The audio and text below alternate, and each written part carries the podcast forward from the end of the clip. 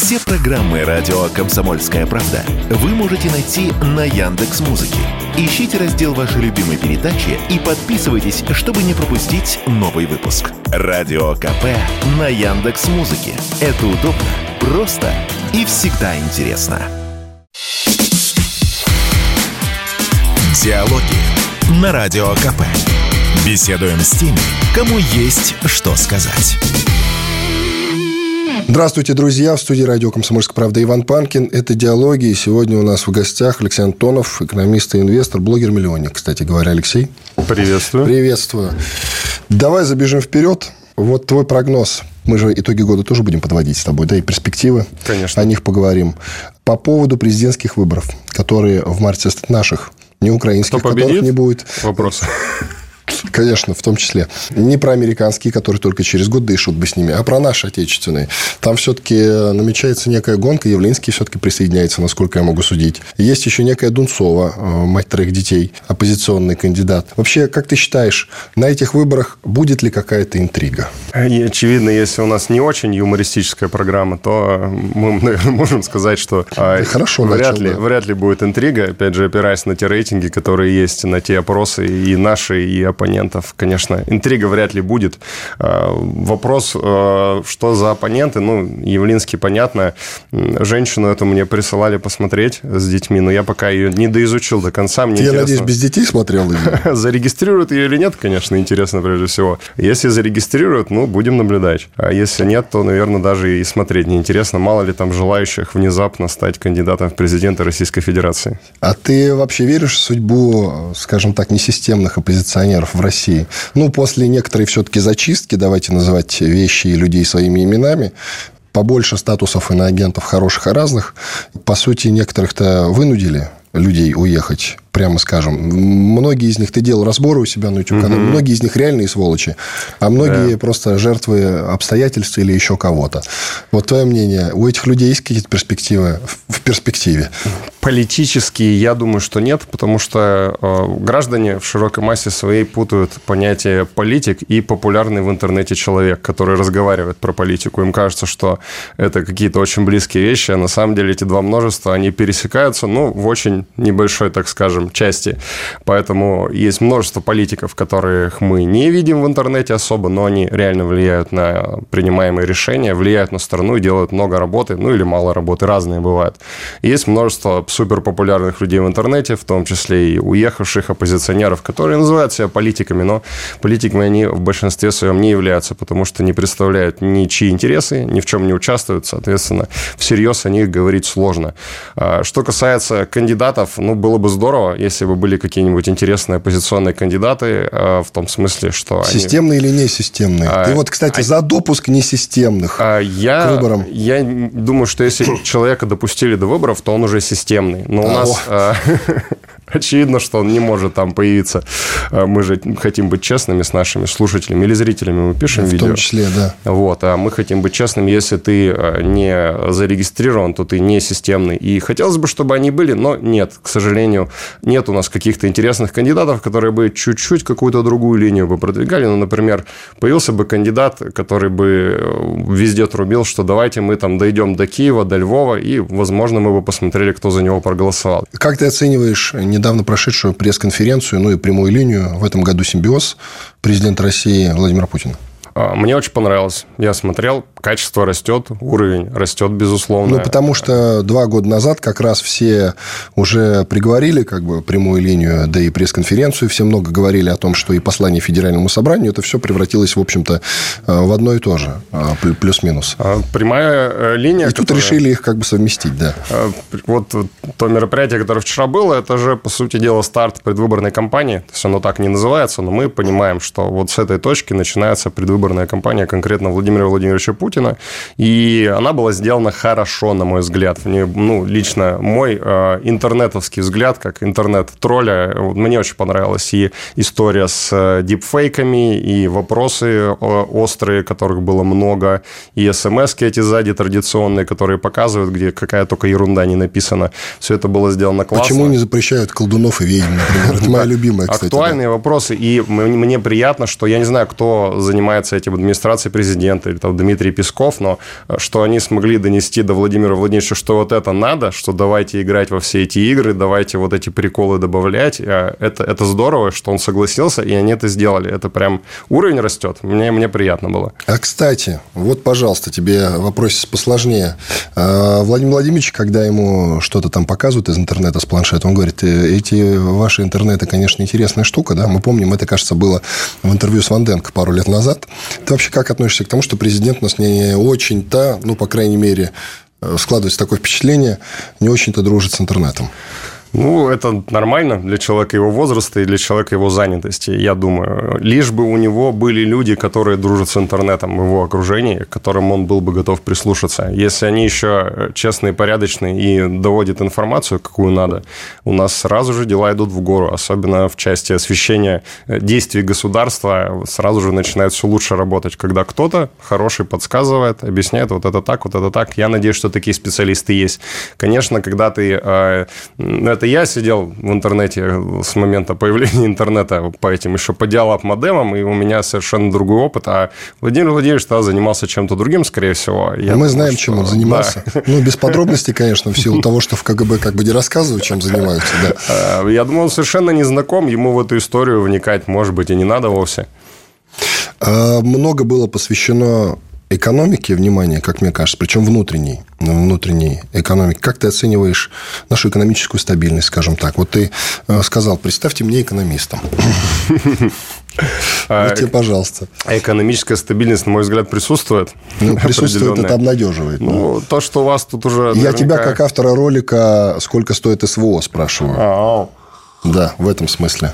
В этом смысле все тоже будет стабильно, предсказуемо и скорее всего, не самые легкие времена ждут рубль. Инфляция тоже будет, и во всех мировых авантюрах с печатанием денег нам тоже придется поучаствовать. Вот настала пора.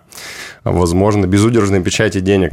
Э, сделать с этим ничего нельзя, потому что чем-то надо все финансировать. Вот. И эм, по крайней мере, плюсы, которые для себя вижу, ну, по-другому сделать, во-первых, нельзя, ну, ну, невозможно физически. Вот, да, ситуация такая, что в бюджете дыры, э, расходных статей много, специальная военная операция вот пока не хочет заканчиваться. Закончится раньше, через полгода, через год, ну, здорово, сэкономили денег. Нефть, дай бог, поднимется, от надежды есть. Вот э, вчера, помимо Владимира Владимировича, еще там в Соединенных Штатах различные финансовые движухи происходили, и там э, их местный э, глава Центрального банка э, по, имени, Джером Пауэлл, он чуть-чуть так начал намекать, что в следующем году-то они будут снижать ставочку, и, скорее всего, пока вот-вот-вот-вот-вот вот так вот глазом подмигивал, нам это говорит о том, что вероятно, рано или поздно возможно, раньше, чем мы думали, нефть таки попрет наверх. А это немножко полечит наш бюджет, немножко полечит нашу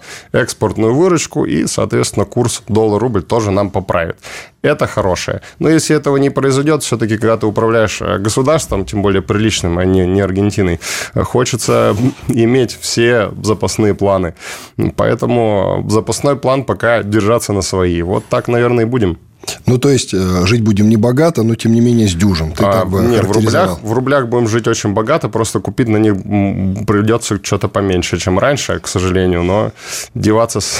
некуда от этого. И э, еще вот момент интересный по поводу частой дискуссий.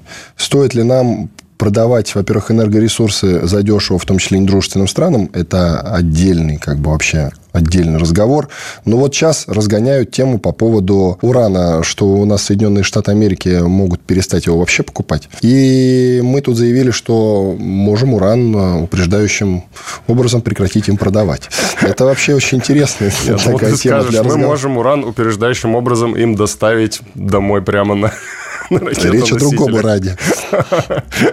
Не обогащенном все-таки да. пока что. Они справятся без нас. У нас урана есть два производителя знаменитых. Один находится в Казахстане, это Казатомпром, вот, где можно закупать все эти дела. И в Канаде есть компания, по-моему, называется Камеко, э, которая тоже занимается вот этими вот всеми вещами. Они вполне справятся без нас, э, с ураном, но, с другой стороны, у нас есть Росатом, который очень-очень много точек в мире обеспечивает своими компетенциями именно по атомной энергетике. Вот, и на него никаких санкций не накладывали почему-то, а потому что они нужны кругом. Хотя, ну, Росатом, там уже даже слово «Рос», санкции прям просятся, но вот не накладывали. Поэтому я думаю, что по урану мы не самые главные поставщики, и это не, не настолько важная история. Но для них важно наше удобрение зато. А, ну да, просто чуть-чуть придется кому-то доплатить. Мы чуть-чуть меньше получим, но все окажется там, где оно примерно и должно быть, потому что всем все нужно. То есть все-таки мы должны продавать по-тому, чтобы иметь дополнительную экспортную выручку? А, безусловно, мы должны продавать, потому что нам гораздо интереснее то, что у нас происходит, чем э, попытаться насолить вот кому-то. Смотри, когда ты э, Соединенные Штаты, ты гегемон, и ты думаешь, я могу вот этими мерами э, рестриктивными где-то что-то запретить, кому-то сделать плохо, потому что я контролирую много всего, тогда для тебя это имеет смысл. Для нас, чтобы кому-то сделать больно и э, переставать им продавать удобрения, например, нам надо понимать, что он нигде больше их не возьмет, что мы вот именно своим вот этим вот действием принесем реальный вред. Но поскольку а, мы не настолько контролируем эти рынки, мы, мы такие пинки делаем в сторону обычно наших соседей, когда у нас с ними отношения портятся какие-то, не, не вот этих конкретно соседей, а разных других. И мы такие, ну все, помидоры ваши не берем, потому что мы знаем, что они только нам их продают, и это работает. А когда речь идет про рынок удобрений, я не уверен, что там прямо имеет смысл вот вводить какие-то ограничения, если только они там совсем обнаглели, но э, кажется, что нет. Э, сделаем небольшой перерыв. Иван Панкин и Алексей Антонов, экономист и инвестор, блогер-миллионник. Диалоги на Радио КП. Беседуем с теми, кому есть что сказать.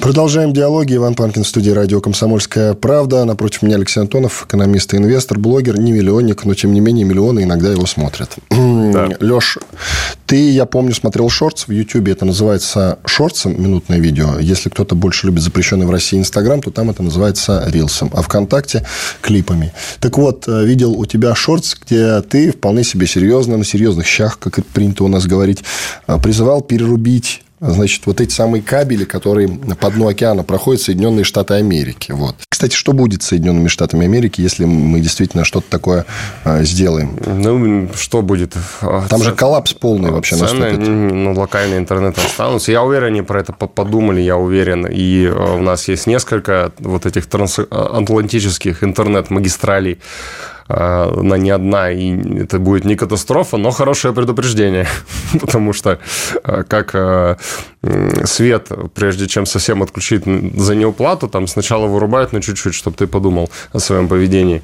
Э, вот поэтому вполне рабочее предупреждение. А что будет? Акции интернет-компаний сильно упадут, у многих начнутся перебои, возможно, американо-британские взаимодействия попортятся, как они там без интернета на своем маленьком острове в своем маленьком интернете будут сидеть, получается. То есть э, не смертельно, но так сказать.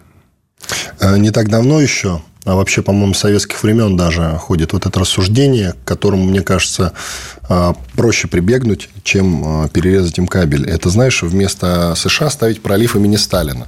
Слышал о таком, нет?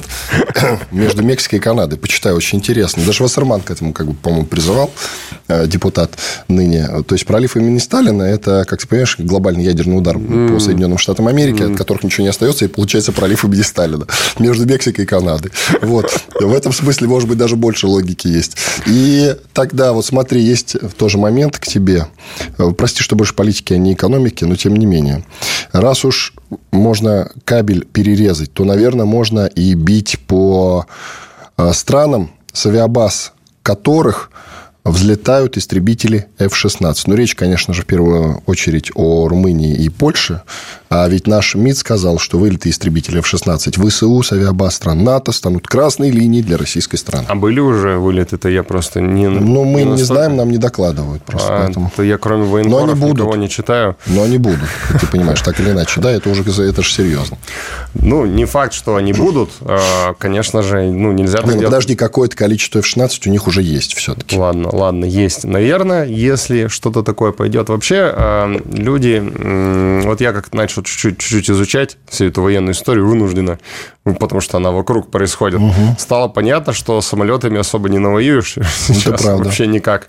Они дорогие, сбивать их легко, чтобы они нормально выполняли задачи и вот делали доминирование, э, вот это вот полное воздушное. Это нужно иметь желание и решимость разбомбить все там. Пока такого желания нет, э, пока вот есть какие-то точечные задачи, самолеты жалко. Самолеты запускать опасно. Э, врагам, я думаю, самолеты жалко еще больше, потому что у них их практически нет, а нам избивать их еще легче, потому что у нас для этого все средства есть. И я не думаю, что это прям такая большая проблема. А стоит ли как-то на это реагировать? Ну, конечно, не будем же мы тут сидеть с тобой рассуждать, что давайте ядерными ракетами, мы же не телеграм Дмитрия Медведева, чтобы писать, что давайте ядерными После ракетами. того, как я увидел твой шорт, я подумал, что, может быть, ты как раз его пишешь. Нет, нет, я за разумное. Я вот за такие удары, где у нас больше денег становится потом, чем было. Или хотя бы у них меньше, а у нас не меняется. Как инвестор рассуждаешь. А нет, просто войны выигрываются экономически. Граждане не понимают, что окопы окопами, но проигрывает. Вот, ну, пример, э, например, Афганистан. Мы там выиграли, американцы проиграли ну, в своем Афганистане. Убежали там, люди с самолетов, держась, падали. А мы достойно вышли, все сделали, решили все задачи. Но при этом Советский Союз где? Понятно где. Потому что такие... В прошлом. Э, да, в прошлом. Потому что такие операции, как в Афганистане, они требуют большой экономической, социальной, общественной нагрузки. И мы э, получили больше минусов гораздо, чем Соединенные Штаты, действующие с другой стороны. Э, люди этого не понимают, что главное измотать экономику у оппонента. Чтобы у него не хватило денег, он начал делать ошибки, чтобы он начал заниматься там, мобилизациями, э, национализациями, вот, вот дергаться, нервничать. И тогда ты проигрываешь в результате, потому что по-другому ты же не можешь никого на суше захватить. Ну, Америка же на нас не нападет, и мы на нее не нападем. А что... у тебя есть уверенность в этом, а, что Америка-НАТО не нападут? Скорее, скорее всего, потому что это означает для всех конец. Вот мы дошли до такой точки. А чего же тогда мы так боимся нападения НАТО? А, мы боимся не столько нападения НАТО, нам просто не нравится, что они делают, что хотят у наших границ, потому что, ну, вот меня спрашивают, а почему вот Россия а, вот на Украину напала, а на Финляндию нет? Финляндия же тоже в НАТО вступает. Кстати, почему?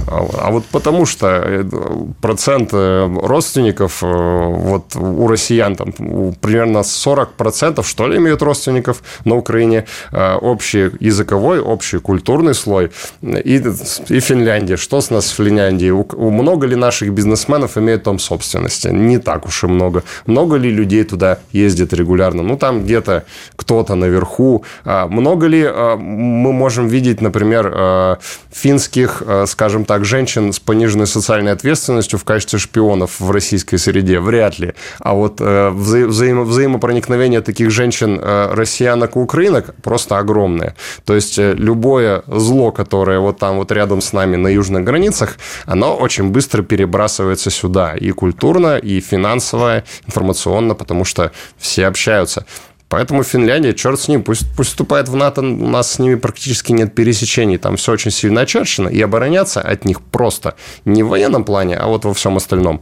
С Украиной же другая ситуация. Мы прямо начинаем терять деньги, людей, уважение, самоуважение, когда там движухи вот такие вот неправильные происходят. Поэтому мы на это вынуждены реагировать. И нас не столько нападение НАТО интересует в виде 100, 100 танков, сколько там, 150 танков, сколько у них всего есть.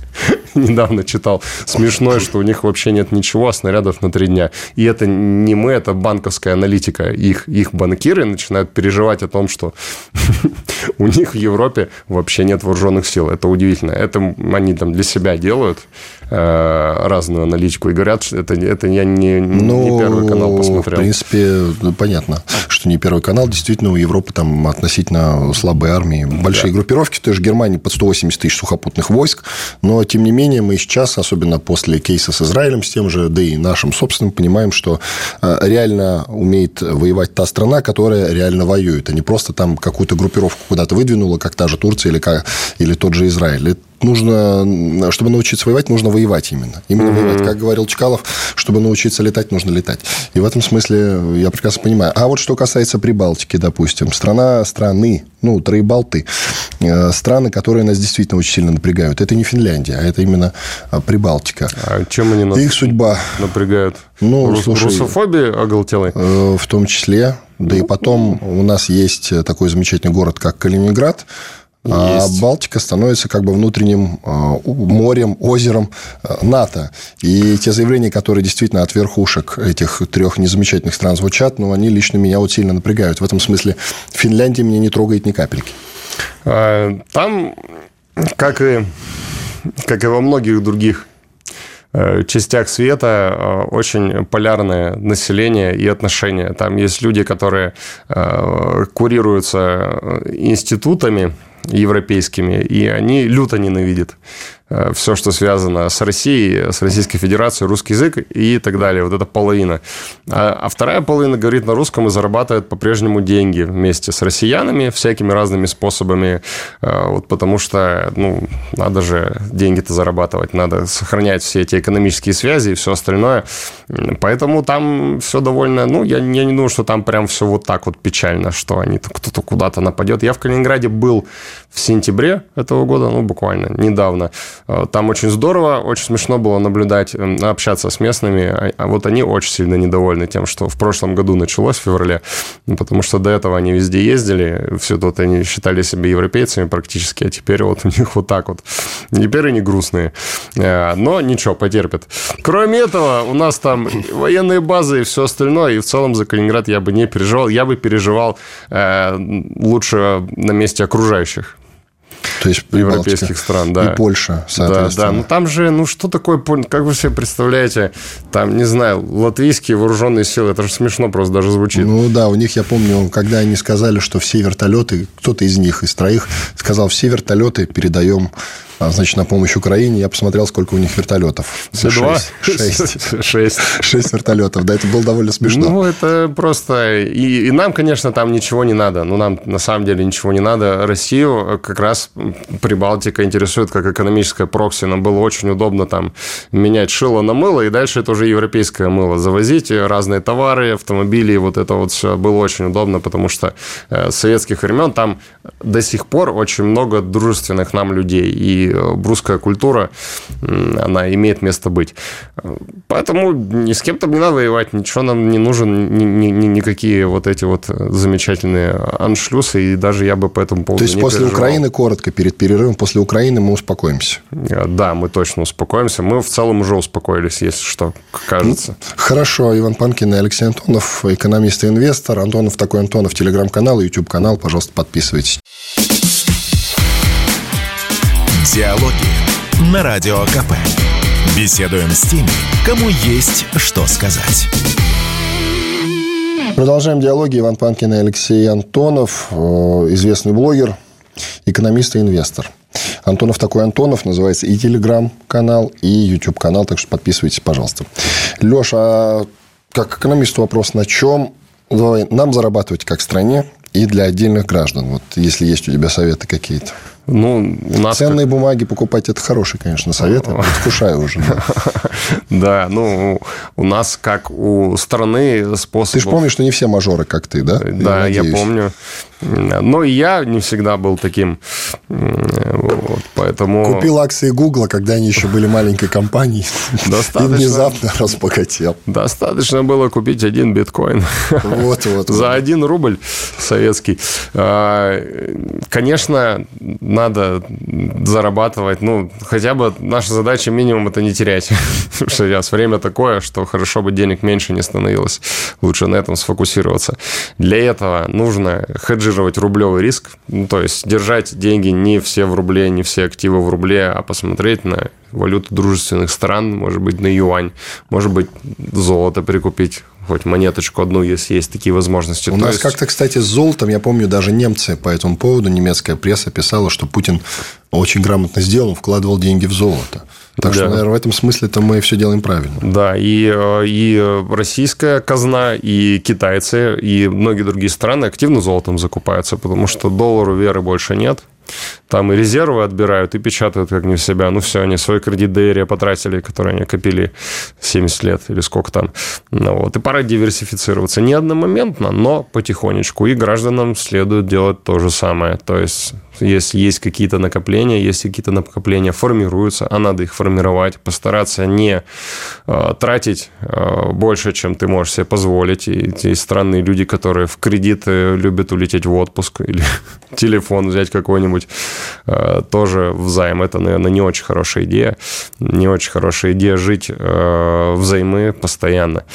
Хорошая идея с каждой зарплаты откладывать и пытаться чуть-чуть разобраться в акциях. Сколько надо откладывать зарплаты? Ну, сколько получится, зависит от зарплаты. Кто-то не может и тысячу рублей отложить, в основном потому что не хочет.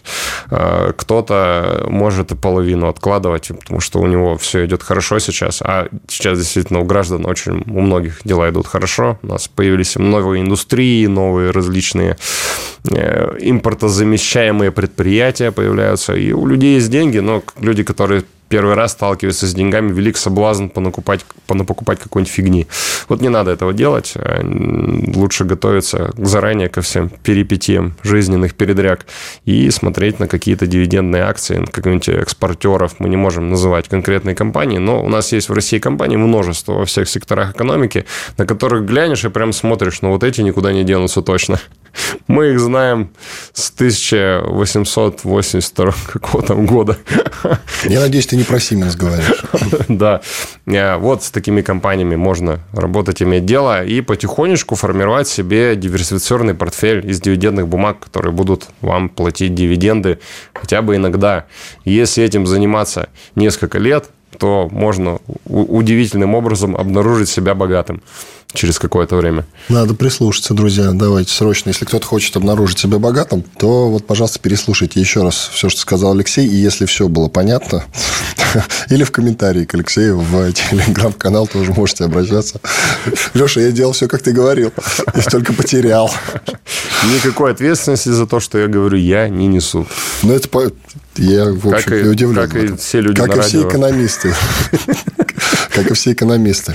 Да. Ну, то есть, э, чтобы уточнить, мы встаем, поднимаемся с колен в экономическом плане. Не громко ли это слишком а звучит? Мы, не, мы, не, под, ну, мы не поднимаемся с колен. Мы вообще никогда на коленях не стояли, на мой взгляд. Ну, хорошо, это... мы поднимаемся с того, где мы стояли. А, мы, мы, э, мы с трудом переживаем не самую простую ситуацию. Все-таки с трудом. Российская Федерация находится в состоянии военного конфликта, и э, это стоит денег. И если вы посмотрите на экономики других стран, которые в аналогичной ситуации находятся, находились, э, им обычно приходится тяжело, с учетом того, что еще в мире рецессия. Ну, после ковида все подразогнались, поднапечатали денег, потратили резервы, и теперь приходится расплачиваться этим. Высокой инфляцией, высоченной по всему миру, невидимая инфляция по доллару, у нас тоже инфляция, дай бог каждому, как говорится. И дай бог каждому, э, каждой Турции. В общем, ситуация не... Ну, не такая все-таки, как в ну, Турции, не, не такая, как в Аргентине. Не такая, да, да, совершенно верно, не такая, но это наш главный страх, вот э, у меня и у многих других экономистов или тех, кто с утра решил, что они экономисты, как я. Э, самый главный страх, господи, не превратите страну в Турцию и в Аргентину, вот в пользу каких-нибудь олигархов, которым очень хочется на свои проекты взять много классных рублей прямо из станка, но им не дают. Вот не дайте им победить э, нашу дорогую госпожу Набиулину. Вот тогда у нас все будет более-менее. Из всех сценариев, которые у нас э, были... Что ты вкладываешь? Подожди. Слово «дорогая». Ценнейший кадр, как недавно э, европейские издания признались, что Набиулина-то, оказывается, очень Разрушитель. Даже, да, очень даже... В хорошем смысле. Дис, disruptor. Вот. Задизраптил их во все места. И это здорово. И вот надо не дать э, возможности э, поменять сильно эту политику, потому что много плохого могло произойти, и не произошло, и это уже хорошо. Просто легкой дороги не будет, как у нас, опять же, говорит Владимир Владимирович, а я вчера наслушался. Тут выбор из нескольких плохих решений, а не, не выбор из плохого и хорошего. У меня был в гостях Алексей Пиманов, человек и закон, программа и глава телеканала «Звезда», ну, в принципе, всего холдинга, я имею в виду. Я у него спрашивал, достоин ли, допустим, Иван Ургант быть в галерее звезд, там, где у нас и советские звезды, телеэкраны, и современные, такие, как Якубович, и там есть вот из э, э, довольно молодых Павел Воля, вот, а Ваня Ургант может ли там появиться? Он говорит, я считаю, что он достоин, сказал мне Пиманов. При этом, э, когда уточнил про Слепакова, который иноагент, это тоже большой телевизионный деятель, не так ли? Но он сказал, это предатель, его нет. Вот, вот пожалуйста. Совершенно согласен с, с Иваном Ургантом. Меня мне это напоминает ситуацию, э, вот как э, э, девочку одноклассник бросил, вот это, и она такая, ну, ну и все, ну и, ну и не нужен он мне, ну и вот, и, и злится на него, потому что не обращает на него внимания. И вот так же наши сограждане, они смотрели вечерний Ургант все это время, а вот теперь они не смотрят, и вроде бы это Ургант ничего там особо и не говорил, но как же он мог, он же выходил каждый день на Первом канале, почему у него буквы Z нет на лбу, должна же быть. Ну, так вот граждане рассуждают. Ну, вот как ты относишься к э, такому представлению о реальности? А, я считаю, что никаких проблем с Иваном Ургантом нет. Ну, я вообще же либерал, на самом деле, просто не вот этот вот, который а сейчас просто принято... тебя, что ли, позвали? Да, принято называть. Я считаю, у человека есть право. Вот он не нарушает закон, не нарушает. Он может сказать о том, что мне не нравится. Вот страх и боль. Ну, и написал, ну, и испугался. Мало ли что, он же тоже человек. Черный квадрат А, потом он еще на какое-то время в Израиль уезжал. Да, ну, Ты сам там, понимаешь, что это э, значит. Да, это значит все, что угодно на самом деле, но в целом это может означать как внутренний конфликт с Первым каналом, так и какие-то там терки, как вот желание отдохнуть, э, наконец-то месяц-два и уже вас не видеть никого. Э, это может быть реально что угодно, потому что мы не, не слышали никаких оправданий и никакого интервью я, по-моему, не видел у него, где, он, где бы он как-то пояснял свою позицию. И в целом имеет право. Вот как, э, как например, Познер еще мне очень нравится. Не, он молчит вообще. Он молчит, и я, я прям чувствую, какое у него мнение, понятно, понятно какое, но он его не высказывает, и за это ему большое уважение. И где там он живет, как время проводит, его дело. А, я отношусь к этому нормально, и не считаю, что Ивана Урганта надо проклясть и изгнать. А, точно так же с Моргенштерном тоже не меня совершенно претензий. Претензия к Моргенштерну другая. Он, он якобы песни... популяризировал наркотики. Да, он поет песни про наркотики, он он э, голый в татуировках, занимается непотребствами и э, прочей гадостью. Но это э, его осуждают люди, которые не понимают, что такое молодежная политика. В основном почему-то они по совпадению возглавляют различные комитеты по молодежной политике, но они не понимают, что слушает молодежь, они не понимают, как на молодежь влиять, они не понимают, как с этим работать. Поэтому проще сказать, это вот вам шаман, при всем уважении, у шамана замечательные песни, но просто это яркий пример такого пиар, созданного пиаром э, и хорошим голосом человека с ультрапатриотической позицией. Ну вот э, нужен и шаман, и Моргенштерн для того, чтобы у тебя все было хорошо. Иначе Моргенштерн останется где-то там, будет работать не на нас. И мы его потеряем. И Милохина тоже потеряем, либо потеряли. Ну, у Милохина, э, слушай, с Милохиным отдельная история. Вот его бы я как раз не выгораживал, потому что он и украинский гимн пел, и там еще были разные высказывания, не очень-то а вот, ну, правильные. Не могу, не могу не заметить. Украинский он гимн пел после российского. Есть полная, полная версия видео, там просто обрезали половину. А там история была такая. Он спел э, российский Ну, мы же гимн. с тобой не будем петь. А, мы не, ну, два, два ему гимна. сказали со слабо украинский спеть, он украинский спел. А там это кусок обрезали. Ну, скажи мне, слабо, я скажу слабо. Мы, конечно, не будем, потому что Зачем это? Глупости. Ну, потому что мы не хотим в иноагенты, и не только поэтому. Да, потому вот. что это отрежут, и все, и мы с тобой будем с Милохиным. Отрежут, как кабель, который ты призывал как раз отрезать. Вот. Мы... Главный либерал, кстати, действительно. Да, Давай и... паузу сделаем, мы заговорились уже как-то. Иван Панкин, Алексей Антонов, экономист, инвестор. Диалоги на Радио КП. Беседуем с теми, кому есть что сказать. Продолжаем эфир в студии радио «Комсомольская правда» Иван Панкин и Алексей Антонов, известный блогер. Телеграм и YouTube каналы называются «Антонов такой Антонов». экономист, инвестор. А поговорим давай про ЛГБТ. Тут когда ты узнал ту новость э, по поводу того, что ЛГБТ, которое как бы движение, которое на самом деле и, в общем, не движение, на мой взгляд, это просто аббревиатура, э, его признали экстремистским. Вот твоя реакция, как молодого парня? А, что ты не сказал, как представитель ЛГБТ, что все к этому шло? Я просто, я просто так близко тебя не знаю. Ладно, я, я два раза был женат, у меня алиби есть. В нашем мире это ничего не значит. Черт.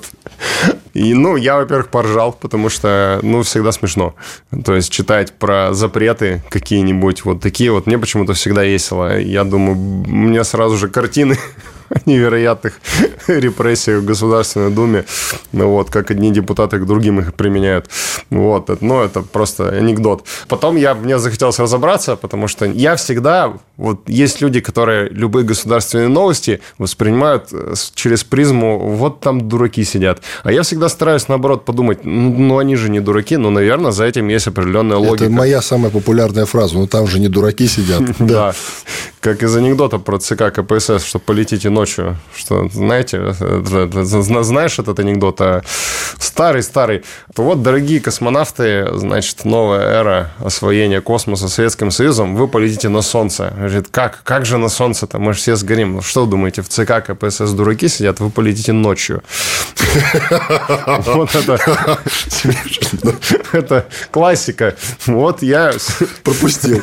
С одной стороны, вот это вот у нас тезис есть. С другой стороны, думаешь, ну, что-то же есть рациональное. Потом разбираешься, окей, если смотреть через призму, что ЛГБТ – это определенная структура, определенное сообщество со своими лидерами, со своим финансированием, со своими филиалами, которые стараются влиять по всему миру, а это факт, это просто факт, что у них есть определенная программа, можно назвать ее повесточка, и они ее притворяют в жизнь, и она для нас не очень полезная. Тогда понятно, почему запретили, запретили, как бы, и слава богу. Как, проблема, как отличить участников организации ЛГБТ-сообщества и, назовем их так, честных русских мужеложцев, как мы Как мы сможем выделить, кто есть кто?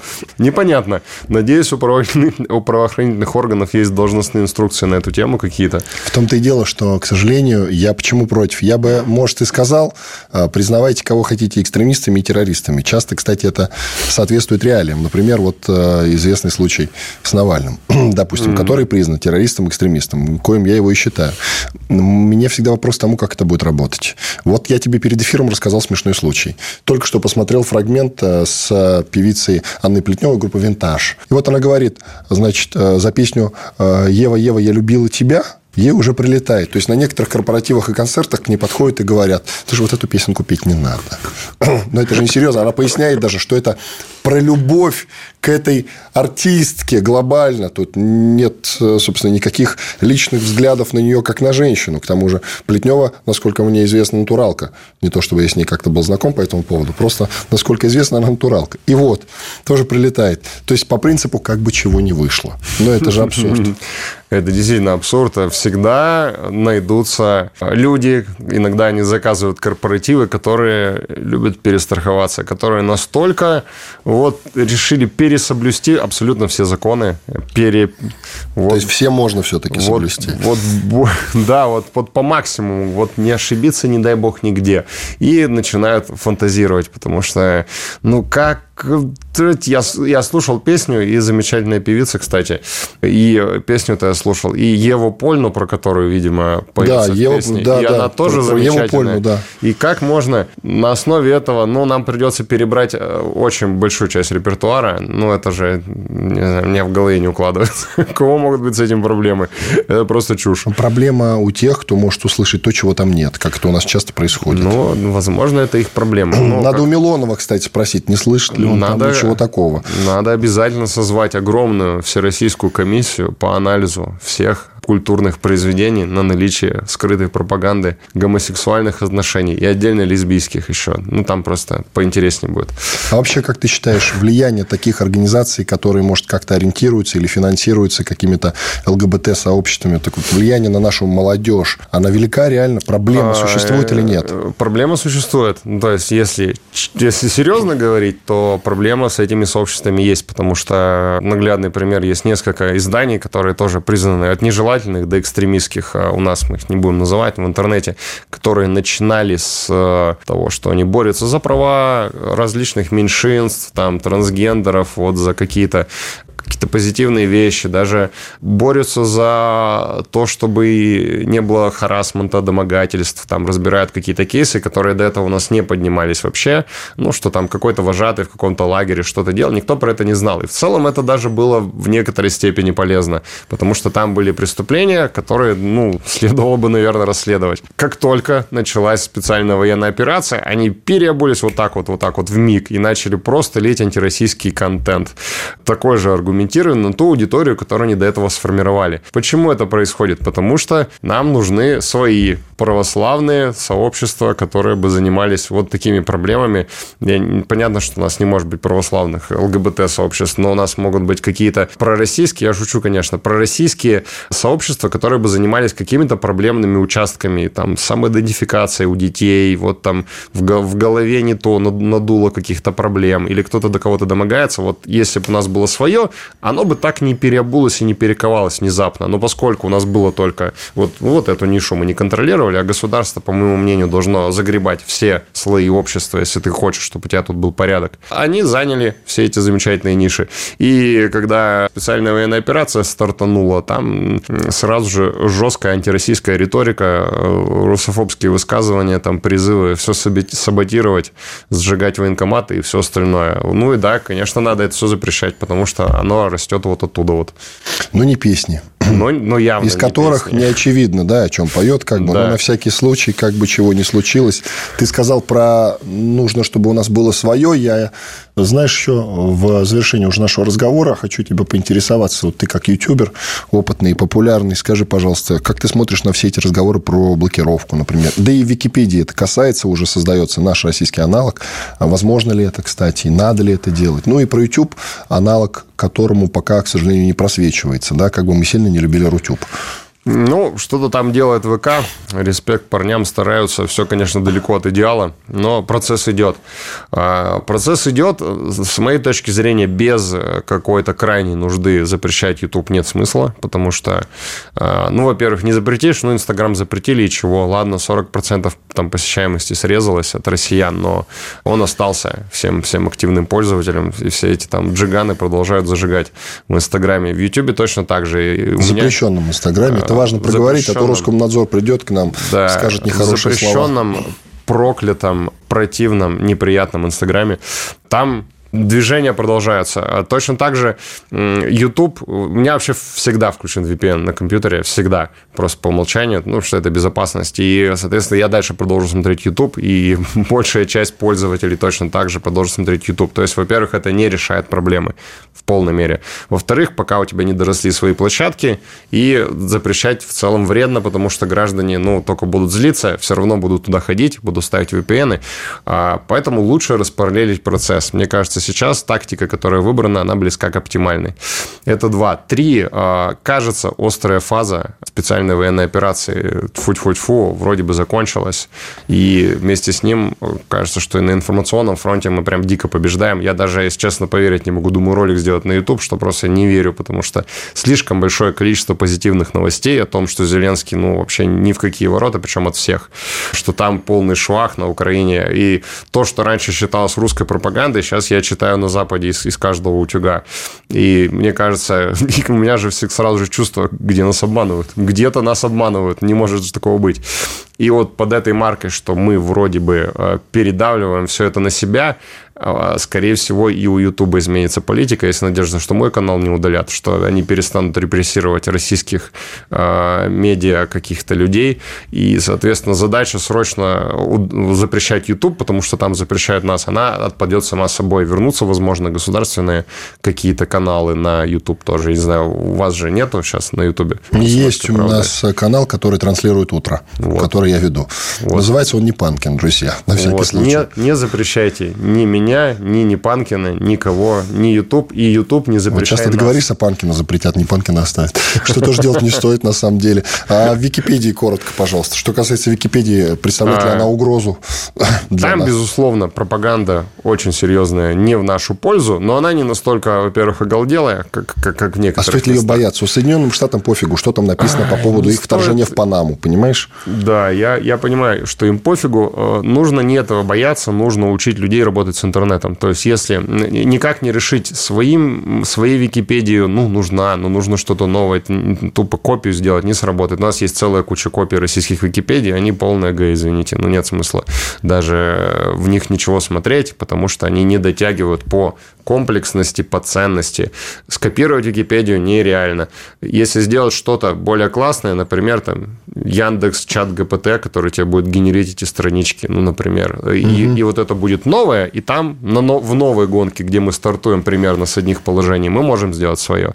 А запрещать Википедию смысла нет. Есть гораздо больший смысл в том, чтобы разъяснять гражданам, что не все, что в интернете не написано, это правда, а то они не в курсе порой, кажется. Алексей Антонов, известный блогер, инвестор и экономист. Антонов такой Антонов, телеграм-канал и YouTube-канал. Иван Панкин были здесь, остались довольны. До свидания. До свидания. Диалоги на Радио КП. Беседуем с теми, кому есть что сказать.